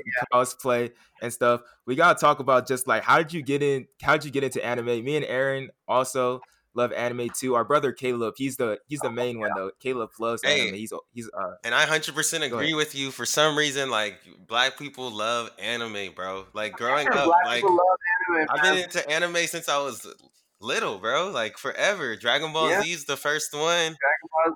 Come on, you about my age, so you know about like Yu Yu Hakusho, Rurouni Kenshin on Toonami, right? That's yeah. what I'm talking about. Yeah. Yu Yu Hakusho, Rurouni Kenshin, man. Cowboy Bebop. Exactly. Yep. Yep. Samurai Champloo. All the old school ones, man. But, yeah, man. To answer the question, I was the same way, man. It was like I went to, but back this is back before my private school days. You know, we went to, uh, I went to like a normal, a normal uh, charter school back in Springfield, Illinois, where I lived before I moved to St. Louis. Uh, and it was, you know, it was just like everyone was in the anime. Like that's what you did. Like if you if you mm-hmm. didn't know what, if you didn't know about Goku beating Majin Buu, okay, in, in, all of his different forms. If you didn't know about that, if you didn't know about the fusion dance, okay, if you didn't know about, uh, if you don't know about Yusuke and that spirit gun, okay, when he beat Toguro in the Dark Tournament arc, if you didn't know about that, you couldn't come to the playground. You couldn't come yeah. to the playground. And so it was the kind of thing where, where you you know you you, you begin to, to develop uh, that love at that at that age, um, and then like you know I started collecting manga right? Like one of my one of my friends came to school he was like yo I got this Yu-Gi-Oh comic book. I was like Yu-Gi-Oh comic book? Like let me get one of those. So I start buying Yu-Gi-Oh comic books. Next thing you know I see Bleach on the shelf. I'm like oh this dude looks cool with his big old sword and this and this yeah. Shinigami uh, so I was like all right let me get this Bleach real quick. Next thing you know, I'm reading Bleach, One Piece, and I have like so much manga from that era. Uh, it's crazy. Um, and, and that was kind of how it started. Then, like in like high school and college, I kind of backed off a little bit, but I found my way back after college when when first. Uh, I mean, really, it was just like when I went to a PC. Like you know, it's definitely a much. Um, I mean, there's no full track team, right? And it's definitely like a wider team but you know, at PC, as no one was into what I was into, and so I was like, man, I'm watching more just anime stuff, and it's because everyone's like, I, I don't want, I, I don't want to watch anime, Jordan. Uh, so I was, I was, like, whatever, I want to watch more anime. Uh, and so, and so, I really started making a resurgence with that. Then one of my friends was just like, "You want to come to this anime convention?" And I was like, "Oh man, am I in that deep?" and then I was like, yes, man, I'm going. I'm going we're gonna see what happens. Uh, next thing you know, I went to Goodwill. I made a Kaname Tosen cosplay. That's a black soul reaper with dreadlocks. For those of you listening to the podcast who don't know, and and that was how it all began with the cosplaying too. And then I really feel like uh, anime has taken like a real rise in the past couple, past like two years, and I'll definitely like contribute that to like RDC World and Supreme Dreams, Mark Mark Phillips. David, they do a great job. But like, what do you think uh, sets anime apart from like entertainment? Like I, I have a reason, but what do you think like really sets anime apart? I think there's something about cartoons or just like media that is not in real life that allows for a level of creativity that mm-hmm. is that is different than what you're able to at a reasonably high level of cost efficiency that is different from what you're able to do with real life real people things so for example if you take like attack on titan which is a show about you know these giant monsters that are out here uh, eating people uh, that would kind of look ridiculous if you did it with yes. in real life yeah uh, and it would and if it wasn't ridiculous it would cost so much money yeah but because of anime, you're able to actually like do it at a reasonably, you know, cost efficient level, uh, and end up with like a really awesome uh, product, right? So that's that's the first thing. I think the second thing is the Japanese production schedule. I guess there's two things. There's manga, the fact that it all comes from manga, which allows for longer form storytelling that sometimes can get too long and sometimes uh, does it just right when it comes to like Full Metal Alchemist, for example, uh, or even like Attack on Titan, although the, the, they're not really sticking the landing if you're reading the manga right now. Uh, but but then the, the last thing is the production schedule. Uh, most anime are like one season of like 26 episodes or, or, or maybe like two seasons, something like that. Uh, so you also don't deal with these long run-on stories that are that are like ridiculously that, that, that, just like go into that period where like the last couple seasons you're just really dragging it out. There's mm-hmm. generally like a story arc that people are trying to accomplish, and I think that ends up with like a, a more cohesive, coherent story. I also found I find just like anime to just be like really motivating. Yes. Especially like when you when you go to like adventure animes and stuff. Like I'll be watching My Hero Academia and Midoriya just straight up just he be making me want to go on like a 10 mile run, even though he cries too much. He, he be, be crying way too up. much at times. He be making me tear but, up. yeah, if that man be, be motivating me to be honest, like for real, for real. Do you guys ever you guys ever heard of Ace of Diamond? No. No, I haven't. Well, it's a baseball anime, right? Mm. And there's this one episode where, you know, of course, like, you know, I'm watching it every morning. I do it to study and everything. And so there's this one episode where this one character hits a walk-off home run, right? And you know how it is, where like they play the same music every episode. You know, it's, it's, it's, yeah. you have music for like the really exciting moment. And I, you know, when I watched this for the first time, you can watch that after I just put it in the chat. You know, when the, the, the first time I, I, I watched this home run, it's a walk off big one. You know, it's like he's running and everyone's like clearing the bench. Everyone's going and getting getting the hype for him like I was like, I, I like I, I, did the whole thing where I imagined myself making the Olympic team. You know, yeah. like we all have those dreams. You know, you all imagine your best races, right? Like you, you, yeah. you know, I, I know, I know. You know, Josh is out here like imagine himself winning conference championships right now, right? and so I'm out here, I'm out here like imagine it, and, and suddenly like now in my in my making the Olympic team dream, the uh the Ace of Diamond music is playing. so that's how motivating it is for sure. Yeah, What's, I definitely agree with that. What would you say? What are your top three animes all time? All right, so like manga is also like a, an important like like you got to include manga in this, mm-hmm, uh, okay. but I, will give both because there's definitely major overlap. top three manga uh, is One Piece number one. If you guys do not read One Piece, oh, it's too long. No, it is not too long. It is, it is long, so though. good. It, no, it is hit in chapter 1000, probably around the new year. And it is the best piece of shonen manga. It is the best. It is the best manga of all time. There, there's a re, if you go to Japan, you you you will learn how uh, how like my friend who's who's Japanese and lived and lived over here for his PhD. He said One Piece in, in Japan is like Harry Potter, Harry Potter, Lord of the Rings, and Star Wars combined. That's crazy, wow. That like fandom. One Piece is is the best. Uh, the story is cohesive. Like you be meeting characters in like chapter 200 and they still haven't fought yet because you because you like just get the introduced to them. There's like total plot consistency over the course of, of a thousand chapters now. And like right now, this arc is happening. It's, it's, it's chapter a thousand and it's still hype. So one piece you need to check out.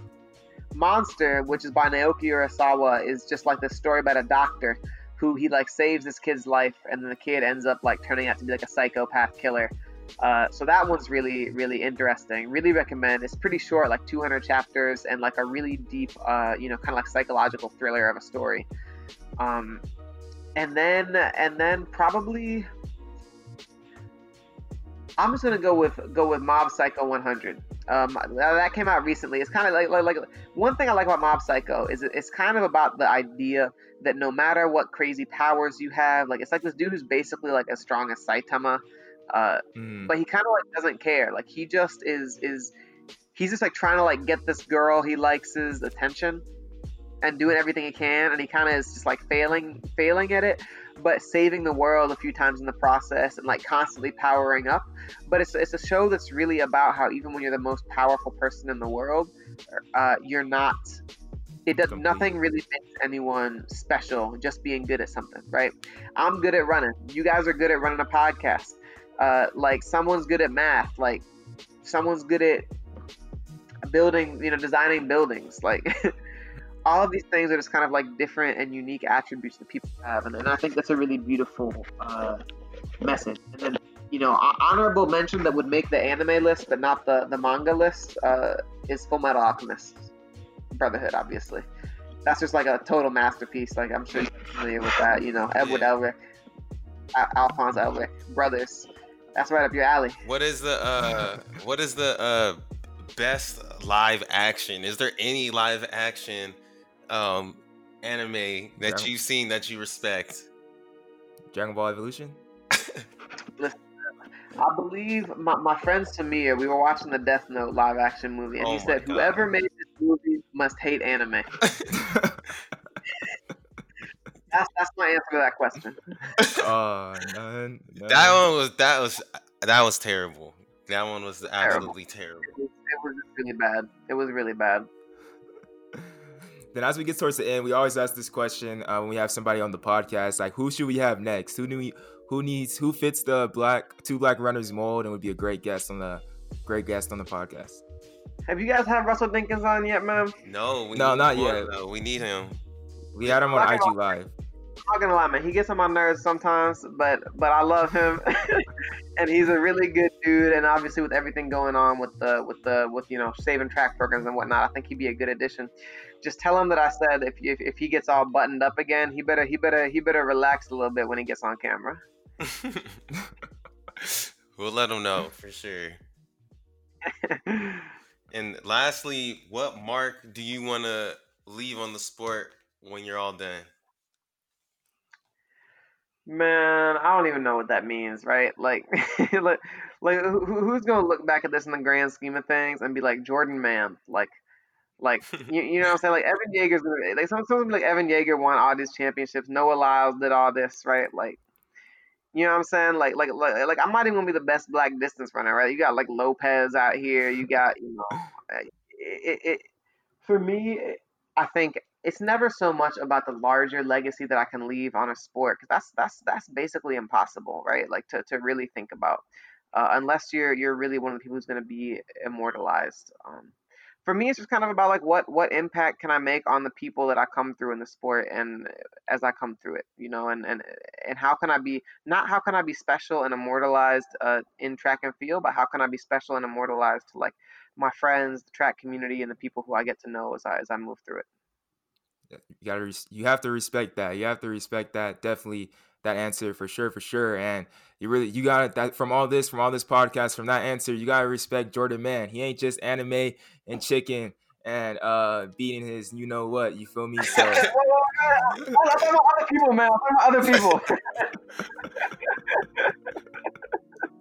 but that's not that's I'm just saying you gotta repress you gotta respect it you gotta respect it but thank you so much for coming on the pod bro. We really do we really do like I said we respect you and really do appreciate you coming on.